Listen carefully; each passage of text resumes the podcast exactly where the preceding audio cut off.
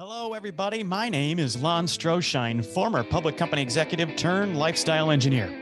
One year ago, I left my job as a public company executive and I left without a resume, without another job, without a Rolodex of clients, but I left anyway. I left believing that the best years of my life were in front of me and knowing that they weren't going to be found where I was standing. I left, and my mission has become to inspire the lives of a thousand dudes, to inspire the dude I used to be to go do the things they want to do. My job here is to give you courage to finally act. And it's to remind you that, dude, at this stage in life, nobody shows up to do it for you, but I'm here and I'll travel that highway with you. Thanks for being here. Enjoy this episode. We'll see you along the Normal 40 Highway.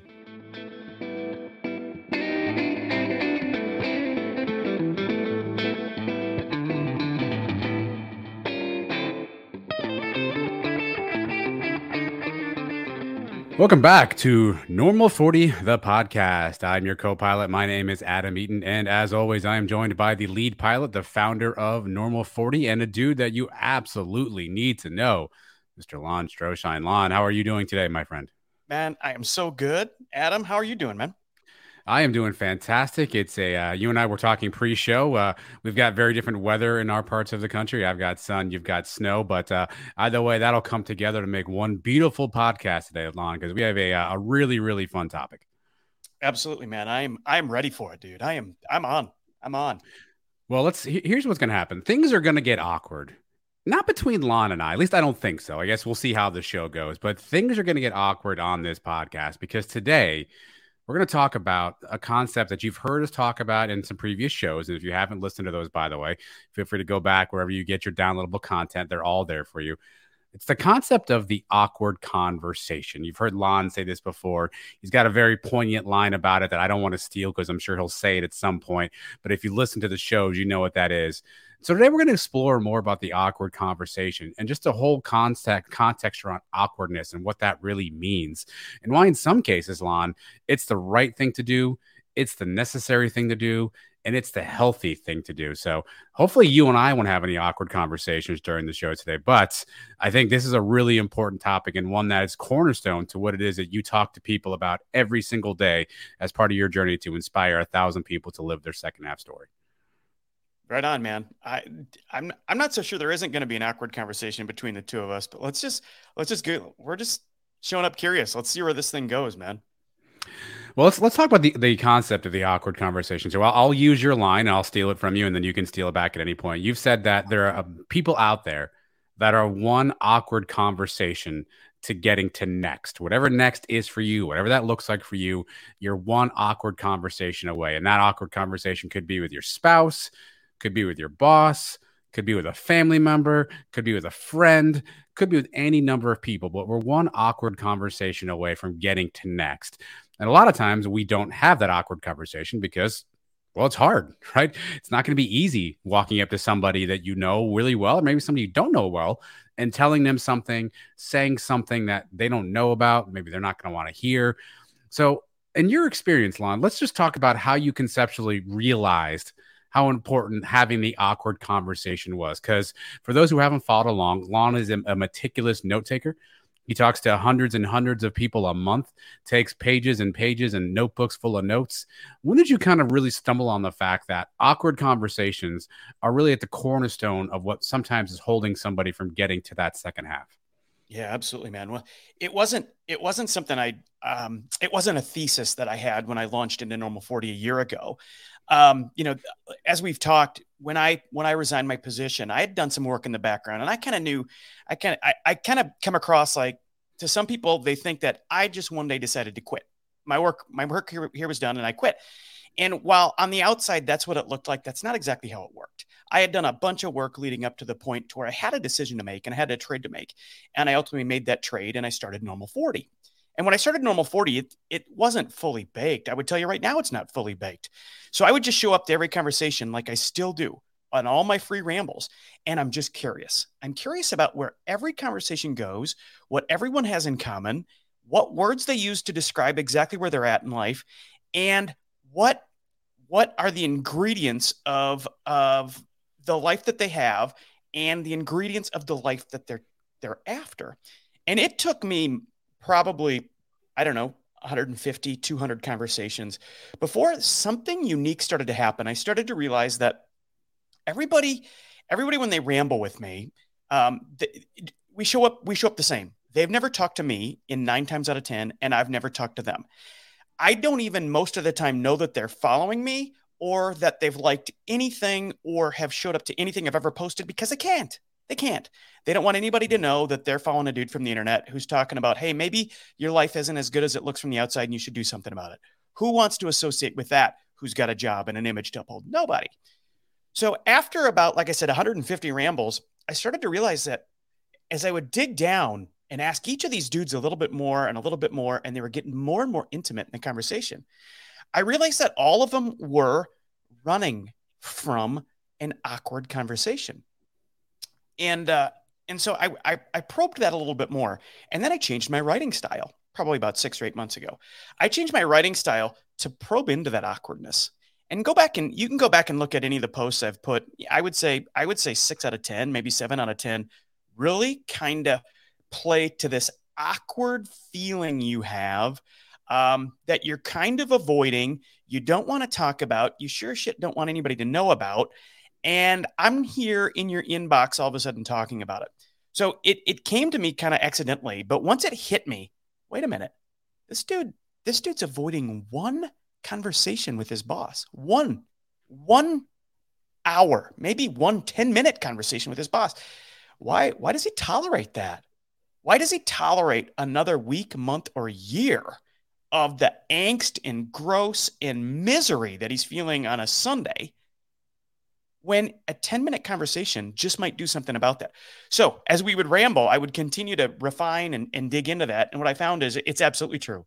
And I, I, you know, my guesstimate would be that it's seven out of 10 or initially, but I'm not so sure that it isn't 10 out of 10 uh, of people who follow me, not 10 out of 10 people everywhere, but of the people who show up to me, there is an awkward conversation that they're avoiding. So I try to, I, I charge headlong with them into that awkward conversation. And that's where things start getting fun. This is very, very, very cliche when it comes to writing and things like that, Lon. But I want to give you the definition of awkward um, as as defined here. what is causing difficulty, hard to do or hard to deal with? Another is causing or feeling embarrassment or inconvenience. Those are kind of two different definitions. Which one of those two do you think more describes what you normally have experienced as people talk about the awkward conversation? Difficulty or hard to do with, or embarrassment or inconvenience? Man, they're the same. They're this. They're, they are one hundred percent the same. They are difficult and hard to deal with. Yes, and they're difficult and hard to deal with because of the um because of the image you have because because of who you've built yourself up to be. They're the they're, that's actually one definition to me. Um, it, it, it isn't awkward if you don't care about your image. It isn't awkward if you don't care about your job. It isn't awkward if you don't feel like there's something on the line you could lose. You got to have both. To me, the, the awkward conversation, it's a, it's a perfect mix of those two definitions. And I never looked it up, man. I, I think those definitions are great, but they are mutually uh, they they go together, and uh, and I can't separate separate them out. So let's talk about the fear behind it, right? Because you mentioned obviously there, there's something holding people back, right? And, and the reality is for a lot of people, I think they think that that fear, and, and maybe not think is the right word, they they know that fear is certainly um, comes with consequences, right? The fear of telling your boss, "Hey, I don't feel like coming to work here anymore," could lead to the consequence of you not having your job, right? There, there are there are consequences with with some of these conversations, right? How do you how do people or how do you think about you know how to contextualize the consequence with having this conversation versus how important it is just for for for self help and for you know maybe one person's own sanity towards their next path. Yes, let's break it down. Let's let's um, usually just to calibrate. Um, the awkward conversation with the boss is rarely I don't want to work here anymore. By that point, you've avoided the awkward conversation and you just got to the punchline. The awkward conversation comes earlier than that if you choose to have it. The awkward conversation with the boss comes in the form of, hey, we've downsized and I used to have a team of eight and I have a team of two.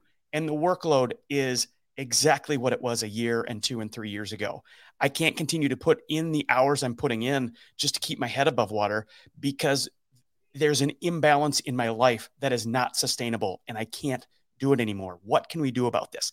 That is the awkward conversation. And if you have it, you have there's there's two sets of options. There's two potential outcomes. Nothing happens and your boss says suck it up and and and there's nothing I can do about it. The budget isn't there.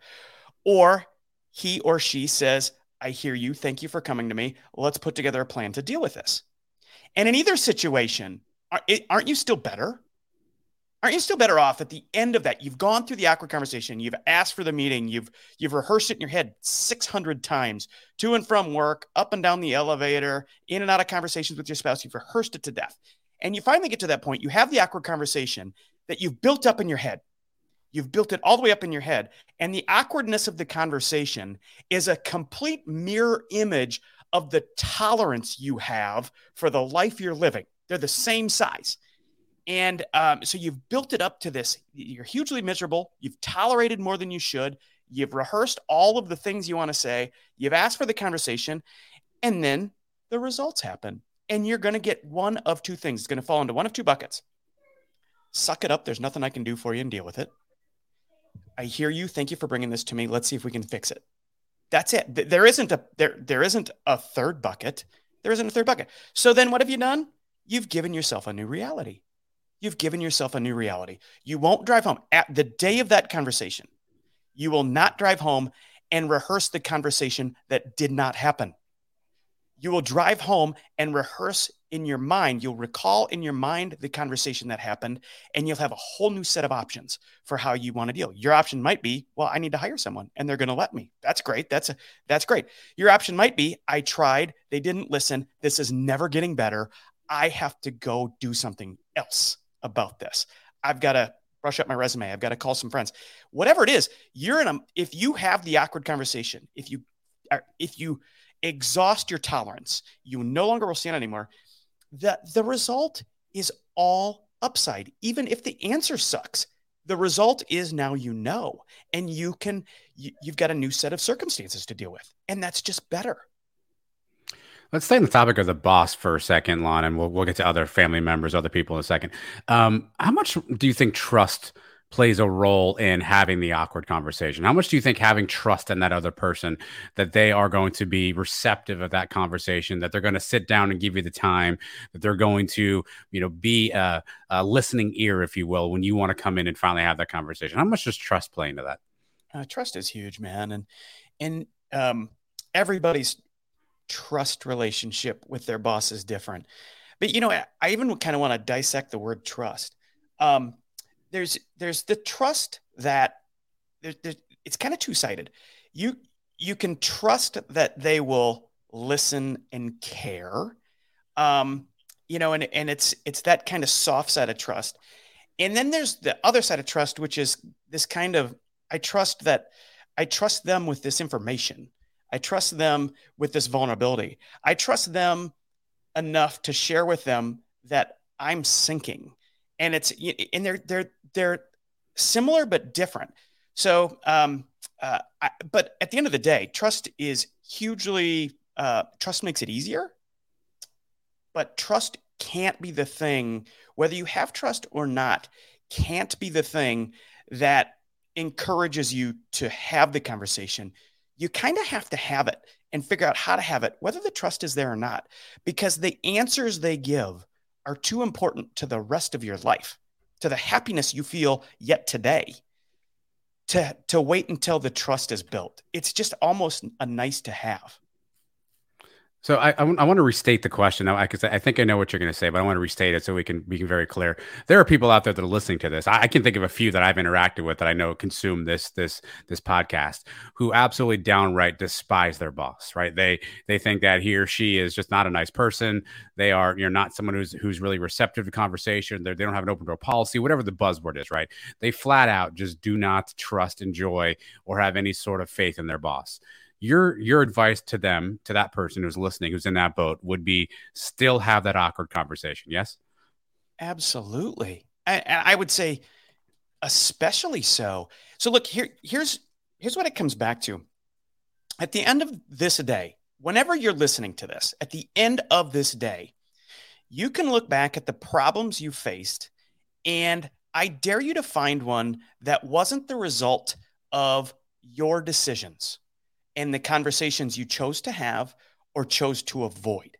the problems that find you fall into fall to yourself. You the, the problems that you will have experienced on this day, whoever's listening, wherever you're at in the world, will be the result of what you tolerated. So let's talk about this boss. Let's talk about the boss you despise, the, the boss you hate. What are you tolerating here? What are you, the person? My voice is in your head right now. Channel the boss that you're mad at. Channel the boss that you don't like. Channel the boss that right now in your gut is making it boil and it's making your jaw tight and it's making you perspirate. That son of a bitch. Whose fault is it that you are there? Dude, it sucks and it's not easy. I'm not I'm not sitting here getting all punchy because it's easy. I'm getting all punchy because guess what?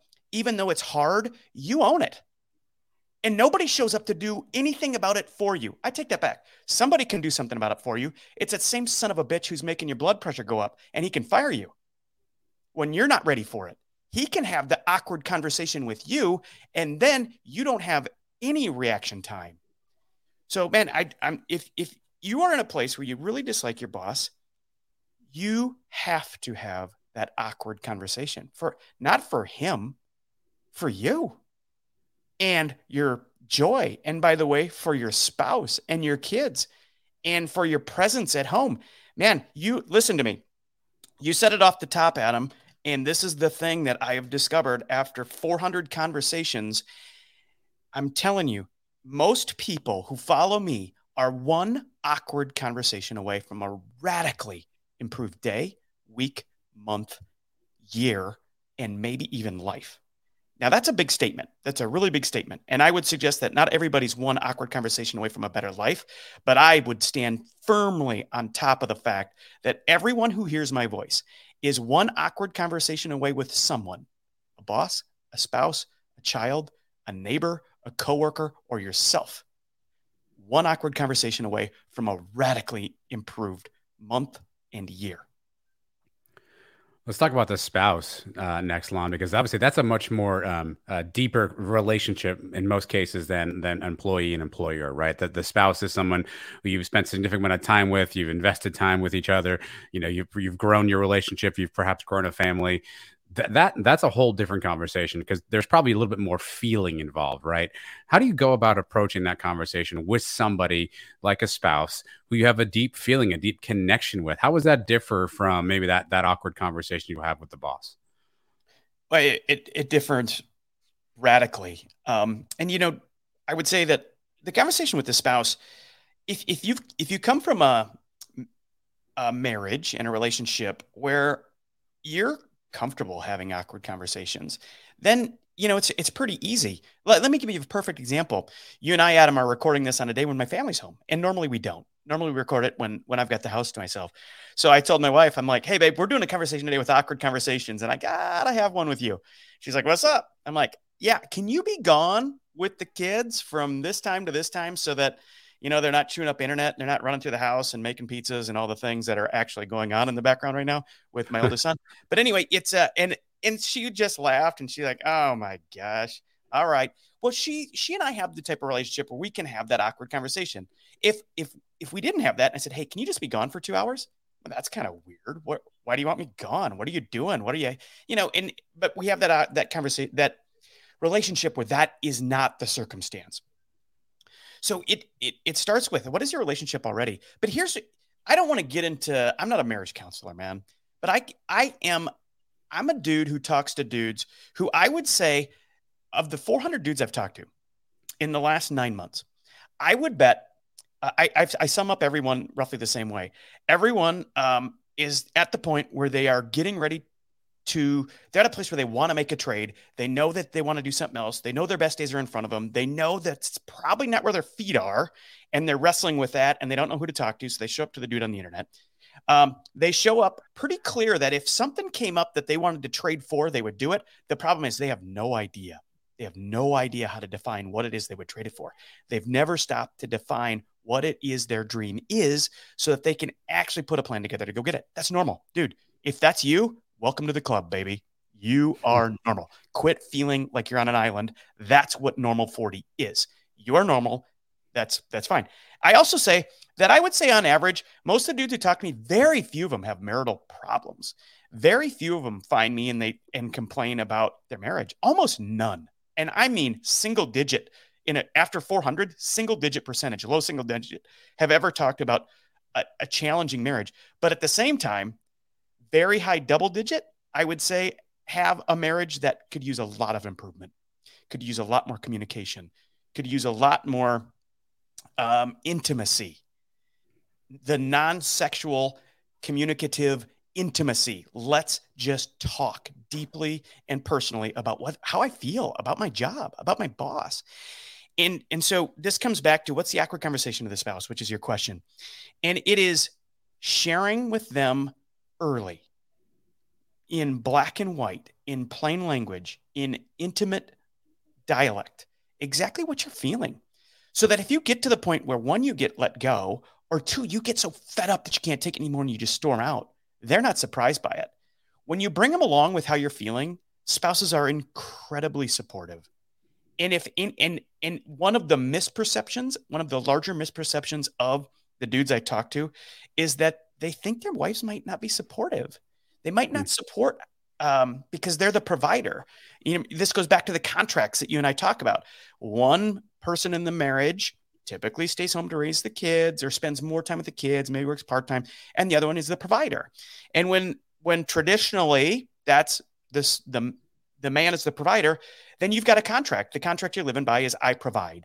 And I don't want to bring problems home. That's not what I do. I'm a problem solver, not a problem maker. So I'm going to hold it in. I'm not going to communicate how I feel. I'm not going to communicate that I think that my boss is is out to get me. I'm not going to communicate that I feel like I shouldn't have been passed over that for that promotion. I'm not going to communicate that I think I should be making 20% more than I'm making. And I'm not going to communicate that I hate Sundays because Monday is tomorrow.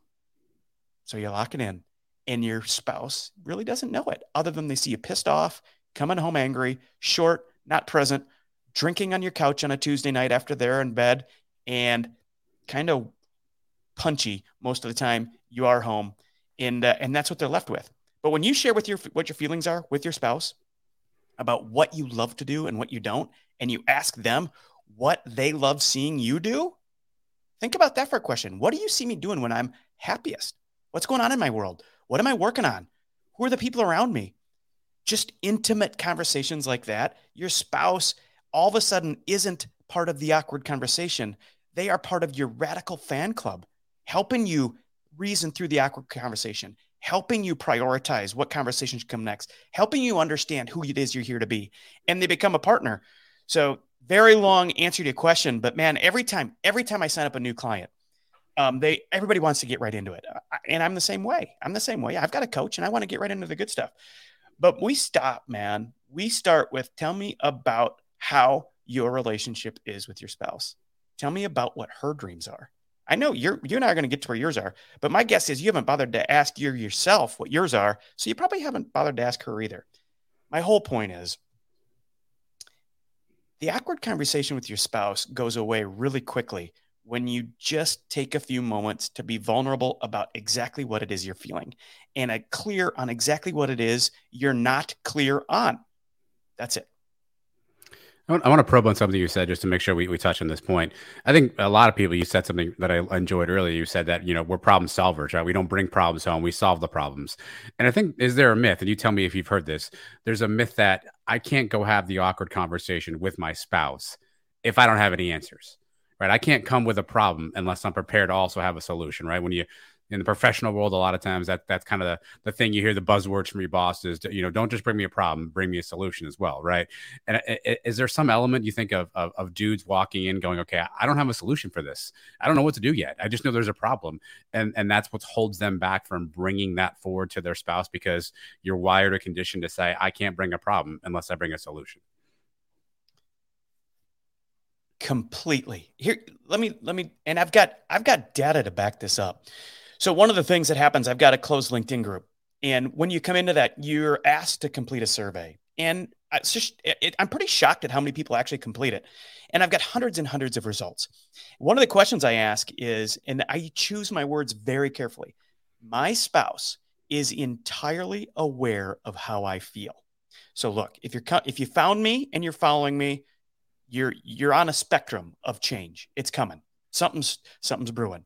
If you've reached out to me and asked me to get into this group, you're a little bit further along.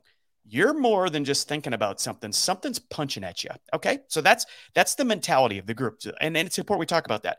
So if that individual, of that individual, and there's 2,800 of them in there, um, my spouse is entirely aware how I feel. You know what? 40%, 43% actually say absolutely. Absolutely. Only 43% say my spouse is entirely, that's the big word, entirely aware of how I feel. And then it kind of scales down uh, to somewhat, somewhat, you know, we've had the conversation, but, but think about that. That means that 60%, 60% of, of marriages, that's why I say marriages are good. They're not on the ropes, but they're not great. Man, if 60% of your spouses, of the people who find me, aren't entirely aware they might know, they might, you might have hinted, you might have talked about a bad day. And to you, that's, I'm forecasting problems. But it's very few people who bring their spouses in to the place of telling them where how how they feel entirely and part of that is exactly what you just you said adam it's because we are here to be problem solvers our side of the agreement is to provide and not bring home problems it's to solve their problems solve kids problems fund kids activities fund family trips, fund the house, um, what goes on in the house. We don't bring home problems. It's not what we do. We don't even want we don't even want our employees to bring us problems. We want them to bring us solutions. That's how we're wired. So it's an important point, and I wanted to talk about that data point that I have uh, collected. It's a uh, it's kind of amazing. All right, so let's let's tip the tip the table a little bit here. Imagine you're you're the spouse, right? You you are you're you're the wife of, of a dude who you think is going through some stuff, right? And you're hearing everything Lon said, you know, on the couch on a Tuesday, drinking by themselves, not as happy as they used to be, kind of punchy at times, kind of miserable on a Sunday, and you're you're sitting there and you're going check, check, check. Hey, that sounds a lot like Doug, right? And you're the spouse, and Doug is is is is sitting there across from you. What should a spouse do about the awkward conversation when they know that somebody maybe needs to have it with them? Is there is there an element of saying hey open that door open that window to begin that awkward conversation or should a spouse just kind of let that play out naturally? And i guess maybe the better way to phrase that is is it wise to quote unquote force and i put that in air quotes for those not watching on video force somebody into an awkward conversation when they're, maybe they're not ready for it? Yeah um look it goes back you and i Adam did an entire podcast called The Permission. And some people hated the title and some people loved it. Um, but but that is what it is. And so if you're listening to this, so two things about who's listening to this. One, if this is your dude, if you're the dude, and this is you, you're sitting in your freaking garage right now because this is you can't get out and go in yet because you got to hear how this song ends. Play this podcast for your spouse to kick off the awkward conversation. Okay. There, sparks lit, table set. Okay, here we go. If you're the spouse and you're worried about, uh, if you're the spouse who's worried about your spouse who doesn't like their boss, I'm going to use genders and I'm going to get hate mail probably. But if you are the wife of a dude who's going to work every day, going to going to sleep Sunday night, feeling a pit in his gut because he knows Monday's going to be a shit day, and you're the spouse, I promise you, I promise you, they want to talk about it they want to share with you how they're feeling. They want to share with you that it isn't as easy as they're trying to make it look. I promise you, they want to have that conversation. Do you know how I know it? Because they are so willing to have that conversation with some random dude from the internet, some guy who posts shit about how dudes feel when they're at the top of their game. They are so willing to pour their heart out to me that I promise you they want to share it with you. They just don't know how. They don't think they should. They don't have your permission. They don't feel the door is open. They don't want to drop problems on you. They just want to deal with it. So, what do they do? They tolerate. They tolerate this life that they're building, going down a path they don't really like because their end of the agreement is to provide. If you crack that door open, and it might not fly open on conversation one, try one, because you got to kind of chink away at it. It might take a few few runs I promise you, they want to talk about it. And I promise you, they want you in their corner. And I promise you, when when you become a team and you give them that permission, that permission to be not okay, the permission to want something else, your marriage change, your life change. This is where I talk about this one awkward conversation can change a life. It can change a marriage. And if it can change a marriage, it sure shit can change your life. My whole point is somebody's got to initiate it. Somebody's got to take the take the initiative to make it okay to have that conversation. I'll say one more thing. I'm going to keep showing up here. I'm going to keep being the guy that dudes can come talk to. And I'm going to keep having that awkward conversation and asking them the awkward conversations back, uh, awkward questions back because it's too damn important. I care too damn much. And I've seen it get better on the other side. I've seen what the result of an awkward conversation can do. I've seen what confronting a problem looks like. And I've seen how it gets better when you change your problems from the problems you tolerate to a new set of problems you've got to navigate. And when you do that, man, your world just gets better. This is a, a, tough one to transition to, Lon, but let's talk a little bit about um, again. There's there's probably any number of permutations of the awkward conversation, and, and, we won't get into all of them. But I think the other one I did want to touch on and get your perspective on is is with kids, right? You talked about with you know with your children, and obviously you know that could be somebody as as you know small as two and as as old as you know 22, right? It could be anywhere in between. Uh, but in some cases, Lon, obviously, some kids and children, they, they haven't necessarily had enough experience in life to fully understand, right? As you're talking to your boss, you're talking to your spouse, there's some level of, of understanding and maturation that's taking place where they kind of get some of this, right? To a nine year old who's innocent, who just wants to play Madden and, and, go to school and make sure there's an apple in their lunchbox, all this stuff is really confusing, right? It's almost over their head in some respects how, how do you go about having that awkward conversation you know with, with a child with your kid who says dad i was hoping i could go back to that summer camp this this summer. I know it was expensive but all my friends are going and you're the awkward dad who's now going man i'm, I'm going to leave my job because I'm, I'm in this place how do i talk to my kid about that right? So a lot more emotions probably involved because to, uh, to your point as, as a father as a parent you want to protect, right? That's our role. We, we throw on the Batman shield and, and we want to protect our, our family and our kids from from ever having anything bad happen. How what what sort of guidance, what sort of um, you know perspective have you have you heard or have you seen about somebody having this awkward conversation as it relates to a, a young child? Such a good question, I, and I'm going to kind of um, bucketize it. And I think you kind of have your 11 year old and younger, and your 12 year old and older awkward conversations. And you know, to your kids, um, every parent thinks that they're so great about masking, you know, ma- masking how they feel and hiding hiding the things that get them down. But man, your kids are on to you, man. Especially in your your 12 year old, your 12 year olds and older. They they know your quirks. They know by the look on your face if this is a time they should talk to you or not. They know by your walk they know by your walk when you come in the door if this is a time that they should uh, be happy to see you or just kind of avoid you for a while. They know. So quit, just quit assuming they don't and accept that they do because they do. And your kids under 11, man, um, they know you for two things. They know you probably as a provider. You know, it's it's it's funny and not in our house. My my kid, my wife, thank gosh, stayed home and raised our kids, man. And um, and it was a blessing on every possible level. And um, my kids saw me under the age of 12. They saw me as the provider. You know, I was the one that quote unquote worked. And I knew, and my wife knew, that she was my enabler. She enabled me to have the job and put in the hours I put in. It was a team effort. She and I knew that. But it bothered her still that that I got tagged as the the provider.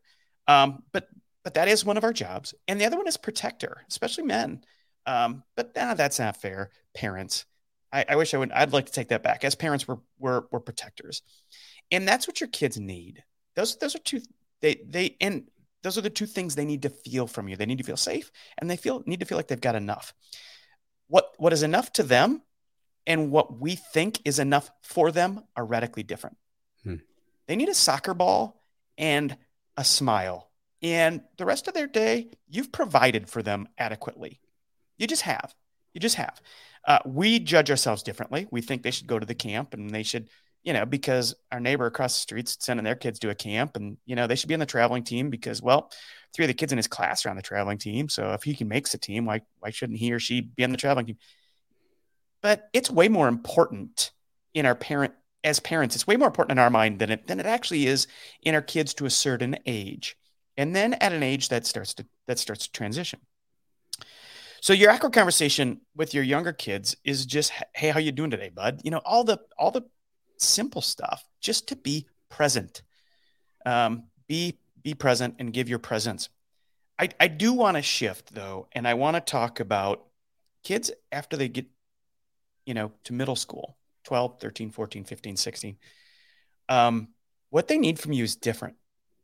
Um, and if you're too busy to, to take time to understand what they need and that they still need you, even though they're distant, even though they're in their room, even though they're on Snapchat and on social, even though they don't show up for dinner, even though they're in their cars or with their friends, if you assume that that's them being okay, it's going to be a bad outcome. And, um, you know, I, some of you, Adam, some of the people who listen to this podcast follow me close.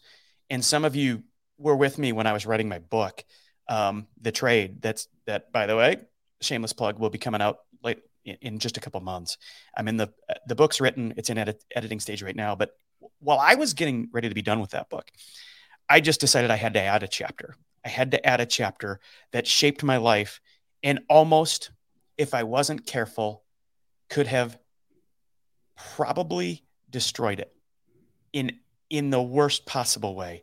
And and it was the result of me being busy and me assuming everything is okay and me avoiding the awkward conversation with somebody who lived in my own house because everything looked good on the outside and everything seemed to be flowing on the outside. And it, that was my excuse to tolerate not having the hard conversation. And I write all about it, man. And it is, it was a tearjerker for me to write. And the story turned out wonderfully. And it could have went, it could have, it could have gone another direction. My whole point is this don't assume that your kids are okay. Have the awkward conversation. Come up with the questions. Come up with the, here's one. Here's what I did. At any given point when I felt like my kids are struggling, I would say, I'm going to ask for a number. I know you don't want to talk to me. You're 14. It's too dad, you know, you're too cool for dad. I would ask, I'd ask my kids for a number. I'd say, hey, look, scale of one to five, five being I'm outstanding, top of the world, one being I'm struggling. I'm having a it, I am melting down. I'm having the worst possible day you could imagine. And so instead of me asking, hey, how is so and so, and being all intrusive, they'd come through the door. I'd ask them, give me a number. That's all I would say. And they'd give me a number. And they knew if they gave me a four or five, no more questions. If they gave me a three, probably no more questions. But if they gave me a two, I'm going to come down to the room and talk. And if they gave me a one, no matter where they are on the face of the planet, I told them I'm coming for them. If I ask that question ever for the rest of my life and they give me a one, I'm on my way. And it totally disarmed. It it took an awkward conversation and bracketed it, and it became a tool that we use. And I've had a one before. I've had a one. And if I hadn't had that tool, I don't know. I don't, I do not know. It's the awkward conversation that probably changed my life. They are all around you when you just stop for a moment and address them. They are all around you. And you're going to get to read every word of that story in the trade. Well, that's really powerful. And thanks for thanks for sharing that. I know that wasn't easy for you to share, and I, I know you you and I have talked off air. You've wrestled with how to how to broach this topic. So I know I, I haven't read the book yet, but I'm looking forward to to that chapter to get more insight. No easy way to transition out of that, Lon. So I'll, I'll just do it so awkwardly since we're here. Um, is there a situation, a scenario where you would tell somebody, "Hey, hey, man, hey, dude." You're not ready for the awkward conversation. I know earlier you said, "Hey, just have it." Like it's it's better to have it than not have it. But is there a scenario where you would tell someone, "Hey, you're not you're not ready yet. You've got to do A, B, and C, or make sure you have one, two, and three, you know, somewhat somewhat firmed up." Is there a situation where you'd advise someone to to sort of pause? do some some some thinking right do some soul searching whatever that is before they they launch into that awkward conversation um yeah and i think most of them actually i think most of them deserve to be heard. And here's what I mean. So I was, I was just, while I was getting ready for this call, I'm thinking, okay, we all have the awkward conversations every day. The problem is the awkward conversation is happening in our mind and what we would say to our boss if they asked us to do this. and what we would say to our neighbor if they, you know, run their sprinkler whatever in our backyard again, or their dog poops in our backyard, or what we would say to our kids, or what we would say to whatever. We we rehearse in our head all day the the, the stuff we want to say and what the tough person in us or the articulate person in us or the smart person or the clever person in us would say or what we hope they would say. And then the opportunity to actually deliver it comes up and we don't. We tolerate it. We fold we walk away and and uh, and on the drive home we rehearse how we wish the conversation would have went all over again. We have awkward conversations between our ears all day every day and then we don't have them so to your to your question is is do you just barge in or do you rehearse it? You got to quit rehearsing it in your head. Your head is all is rehearsing it in your head is not all bad as long as you actually rehearse it out loud with someone and then you actually engage it. It's a, it's got to start in your head, but so long as this is the 347th time you've rehearsed this same conversation in your head and you still tolerate it and you're still not doing anything about it, you still don't have a plan to deal with it, and tomorrow you're going to show up to work and not have it, well, then you probably better find somebody, find a dude from the internet, call me and we'll we'll we'll dry run it. I'll be your boss. I do it all the time. Everybody hates, it's so funny. Everybody hates role playing until we're done doing it. And then they're like, holy shit, that was amazing. Yeah. Don't you feel powerful? Even though it was just me, just a dude from the internet, wasn't your boss, but you had it out loud. You had to actually talk. You had to actually respond, not just let the little voice in your head wheel off and all the things you could do and should do and would do, but don't. It matters, man. Find somebody, find a coach, find a friend, find a neighbor, find a spouse, find a child, find someone to share it out loud with. That is, dude, this is why I'm here. I don't, I don't, I don't know how much more clear I can be. I have free rambles that I can help you get your voice in your head out into the world. And uh, and then we can we can have those awkward conversations. Is there a period? I mean, with everything in life, there's there's obviously always the the exception to the rule, right? Is there a period of time where, at some point, you need to stop having awkward conversations and start taking action, right? And, and I think of it this way, right? You, you, you you get the courage up, and let's just use spouse for a second, right? You get your courage up, and you tell your spouse one day, "Honey, here's what I want to tell you about how I'm feeling," and you get that out, and you feel much better, right? Then the next week, you're like, you know, I got more to say, honey. I want to add this, and then that goes on for a period of time where you keep adding to the awkward conversation, but you're not doing anything from an actual change perspective? Is there a point in time where the awkward conversations really have to start to manifest themselves into some form of execution or some form of plan? Or if not, for lack of better words, are you just complaining all the time? Well, you, you, you certainly are uh, complaining all the time at that point. But look, you know, um, if I'm at I'm at the risk of just repeating myself a bunch of times, but just getting it out in the air regardless of who it's with, it just changes the problem you have to deal with next. If if if the problem, uh, and so let's talk about your spouse. If you communicate with your spouse, and he or she is open with you on the changes they would like to see, and you have this awkward conversation, and you're open on the changes you'd like to see, and nobody does anything. Well, now you've got a new problem. Now it's not I wish they would change. I wonder why they don't change. Why can't they see that that isn't working? You know, it's all that, that that stuff in your mind that you're rehearsing, but you've put it out there and you've communicated it, and they're still not doing anything. Well, now you've got a new awkward conversation to have. It's how are we? You know, it's the how. It's like, hey, I brought this up, and still nothing is happening. How can we? How can we move this forward? How can I be? How can I help with that? It's important to us. So it it just it changes the set of problems that you're dealing with, and ultimately, at the end of the day, every every decision you're going to make in life, every trade, everything's a trade. We talk about this. It's just trading your problems that you're dealing with. And if the problem is that you're tolerating a job you don't like, using gifts you don't want or appreciate about yourself, more better said, not using the gifts you want to use, then that's what you're tolerating. And those are your problems. Your problems are that you lament the fact that you're not using them. Well, if you have the awkward conversation with the spouse, now your problems are different. You've got a new set of problems. It's either, uh, like we said off the top, go find a new job, go do something else because nothing's going to change, or maybe the world bends in your favor and things things happen.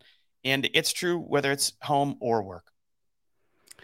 Interesting one to ask you. Would, would you hypothesize that on every single day, there's somebody you could have an awkward conversation with? Right? You, to your point, you have one with the boss, right? Then then that changes. You have to have another one, right? Then you have one with the spouse, and then you have to have one with your kid, then then your neighbor, then your boss. Would you hypothesize that literally almost every single day there's somebody that you can, could, or should have an, an awkward conversation with? Yeah, I I really mean this. Um, I think that every problem you deal with today, in your house or in your business, is the result of an awkward conversation that was avoided yesterday. Not literally yesterday, but at some point in the past. I really, really believe that. Take take whatever problem finds you next, Adam or John or Mick or Steve or whoever can hear me. Take whatever problem finds you next and ask yourself, could this have been avoided with a conversation yesterday?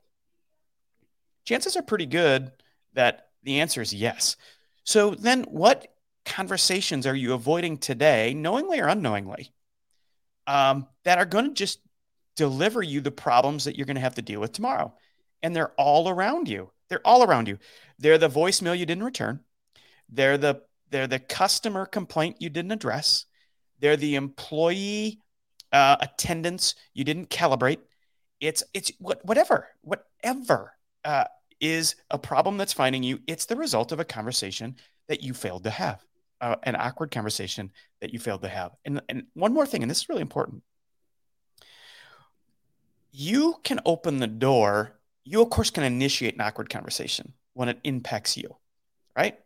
But if you want to be a spectacular boss and you want to be somebody who people admire and you want to be a spectacular spouse, open up the door for others to have the awkward conversation with you and not a bullshit, hey, you can tell me anything thing, and a legitimate, um, and this takes time, but a legitimate, open possibility where you ask you're, in your one-on-one at the end of the conversation, ask your employee who works for you, what is it that you've been wanting to tell me and you haven't?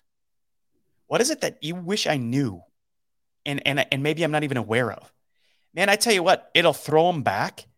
I ask. I used to ask that question at, at every one-on-one. Not, hey, what can I do for you?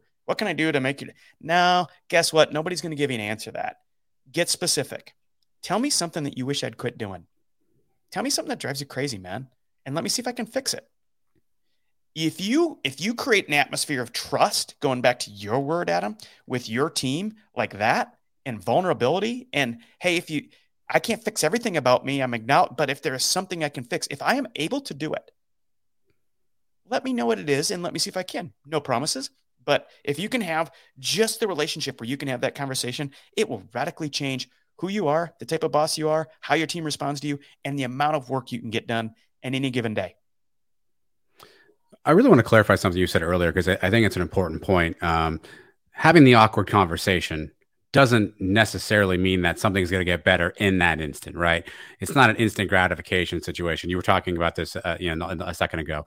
You may go tell your boss, "Hey, boss, I, I don't want to go on that business trip tomorrow," and your boss may go, "Hey, that's a tough break, man. You got to go." right? You had the awkward conversation. You still didn't get the, you know, maybe the solution you were looking for didn't make you feel any better, right? So I do think it's important for people to recognize that the awkward conversation is not a guarantee that you're going to get the result you're looking for. Um, and there may be there may be some time that has to sort of take place, Juan. But what would you tell somebody who maybe had that awkward conversation?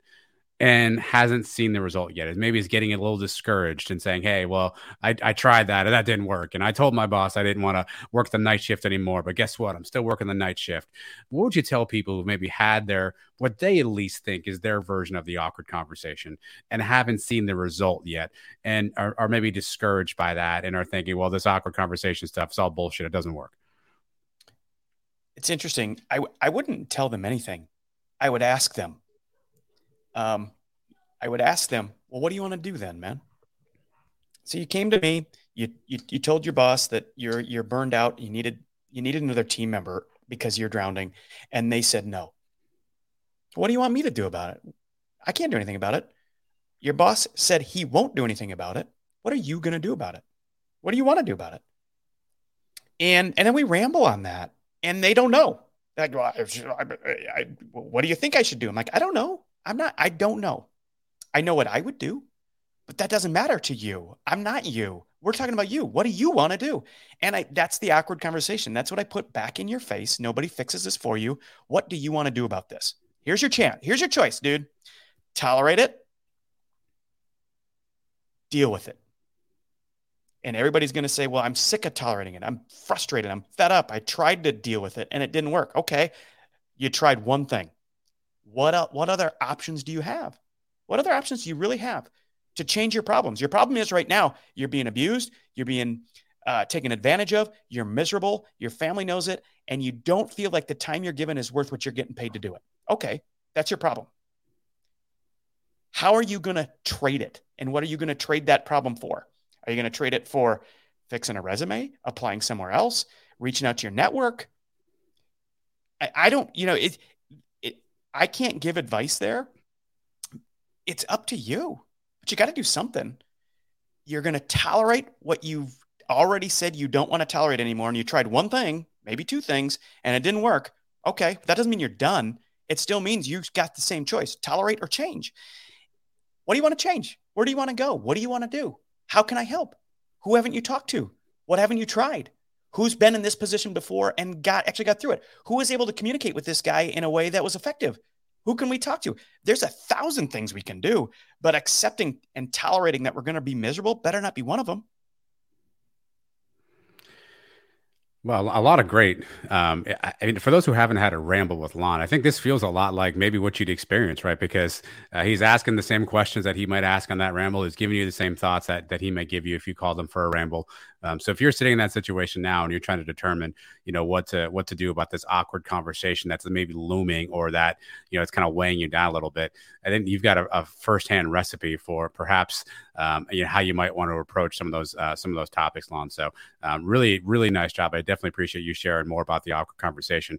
But you, my friend, are a very very busy human being. You have a lot of things going on. You've mentioned your book. You mentioned you closed the LinkedIn group. I know you do some some other stuff on the side. Tell people more about Normal 40, where they can find you, what's next, what's new, and how they can get contact with you if they want to. Um, so I'm gonna I'm gonna put a ask it out there, Adam. I've I've tried to live um, certainly the last year of my life and and do as little ask as I could and just show up. Um, but I'm at the point where I I need I need some more people to show up. Um, and and he, let me give you some some ways you can do it. And I'm not talking about money.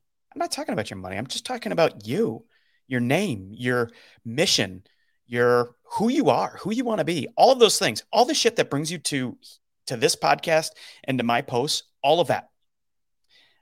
I want you to be a little bit more involved because the worst thing that could happen, the worst thing that could happen when you like, share, or promote something I've said, the worst thing that can happen is somebody becomes aware of, hey, this guy's this guy's got options and and uh, and he feels a certain way, and it's probably going to come back to help you more than it is going to to hurt you. Because if you're listening to me and you're miserable and you've checked every box of your life that you're, you're tolerating and you're pissed off about it, what the hell does it matter if it if somebody finds out that you're following a dude who's telling you to get clarity on what it is you do want? Shit, it seems to me like that's a pretty smart thing to do. So I'm asking you, man, uh, if you can, I would love for you to review this podcast. I'd love for you to go in wherever you've listened to it and leave a note, leave a five star, say, this dude is probably somebody you should listen to if it's obviously if if if it's impacted, you do that. So that's number one, man. Leave leave a leave a comment, share it with a friend, share it with your spouse. Listen, have people listen to it. Challenge others people's other people to listen to it. It's you, whoever you are, whoever hears my voice, you are the only way. I don't buy, I don't, I don't have ads here. You and I, Adam, we don't have ads here because we don't want to do that. But yet we want to reach more people. And the only way we're going to do that is for somebody to finally quit tolerating who they were yesterday and accepting that they're going to step up and be part of what we're doing. That would be great. So that's number one. Two, um, I'm launching what I'm I'm calling letters from me to you, and it's a it's a probably twice a month letter that I'm going to put out kind of in long form that you can sign up for. And if you go to normal40.com at the very bottom, you can sign up for Normal 40 The Rambler. And it's going to be long form content. I might have some videos. It might be just me to camera a little bit talking about some things, but we're going to, I'm going to put in long form notes from me to you. The shit I've learned along the way, where I'm at, what I'm hearing, what other dudes are feeling, and it's going to be in your face. And I want people to show up for it. Go to normal40.com, sign up. It's free. All I need is your email address because I want it to hit your inbox. Um, another thing, and this is pretty cool. I'm trying to figure out how to, how to get some traction with the trade, and and everybody who shows up has been so good, man. Everybody's been so supportive. It's been really humbling. And I want to, for those who are really interested, the people who are showing up here, like you're still the early birds here. I'm not done. I this is the top of the first inning. We don't even have an out. I don't even know if we've had a strike on us yet, Adam. And I want to create a. Uh, I want to create something between now and launch with the trade where I want to give I want to give a handful of people, maybe 50. So not a not a small handful, a big handful of people a pre-publicated PDF of the trade in its entirety. And it might even be pre-edited because I want to get this going and it's not through editing yet. I want to give 50 people a pre-publication copy of the trade and I want you to read it. And I want one thing in return. If you liked it, leave me a review because nothing is more, here's why nothing is more important to books and um, getting word out than when somebody puts their most precious resource against it, their name. And so, dude, if I've ever showed up for you, if anything that anything normal 40 has ever done has changed even one degree what you've done, and you want an early copy of this book, and you're willing to, if you like it, obviously, if you don't like it, I wouldn't expect it. You're willing to put your name on it and say, dude, this book is great. I'm going to give it to three people I know. If you're willing to do that, go to normal40.com. On the top, uh, you'll see it. You'll see it drop down says the trade, and just sign up. And in that same group, I'm going to be putting all sorts of things. Uh, not the least of which is access to that. But I'm for the people who sign up, I'm going to leak. I'm going to leak out um, behind the scenes stories and and and other details. So go sign up, apply to be apply to be one of the 50 people. Um, I've got my closed and private LinkedIn group, and then lastly, I'm I uh, I started a community, a paid community, and it hasn't gone great. This is where this is the awkward conversation I've had with myself, um, and it hasn't gone great not because people didn't show up, but because the platform was bad. It I, I chose a bad platform. Well, um, uh, a dude, a dude that maybe someday some of you more people get to know is helping me fix that, and we're going to relaunch that. And I would love it if you would come in to my paid community where we I'm going to show up more like this, more rambles, more one-on-one, more community stuff. Um, and uh, and I'd love it if you'd consider signing up for that. That is paid, not free. That's my paid plug. Man, I think I've probably exhausted all the time I should take to plug stuff I'm looking for. Well, that's important work, Lon. It's important that uh, people get that chance to hear where they can connect with you. Because as you mentioned, there's some people who just aren't ready to maybe publicly do that. So having some of these different forum opportunities where they can continue to learn, continue to evolve their mind, and, and get more comfortable with where they are, I think is uh, is hugely important. But uh, again, as Lon mentioned, if you like what we're doing on the show, uh, feel free to hit hit the subscribe button on whatever player you're listening to every time we drop a new episode, which is now weekly. So if you're listening um, midway through the uh, the journey here, uh, we've transitioned to trying to get some some content out to you each week. So again, subscribe to Normal 40 wherever you do your podcast, and do us one other favor: keep showing up because we're going to keep showing up here, and uh, and this wouldn't be any fun without you all. So make sure you show up each week. Every time that episode's here, hit that download button, and uh, and we'll be waiting for you. So until next time, we'll see you on the other side. This is Adam Lon, Normal 40, the podcast.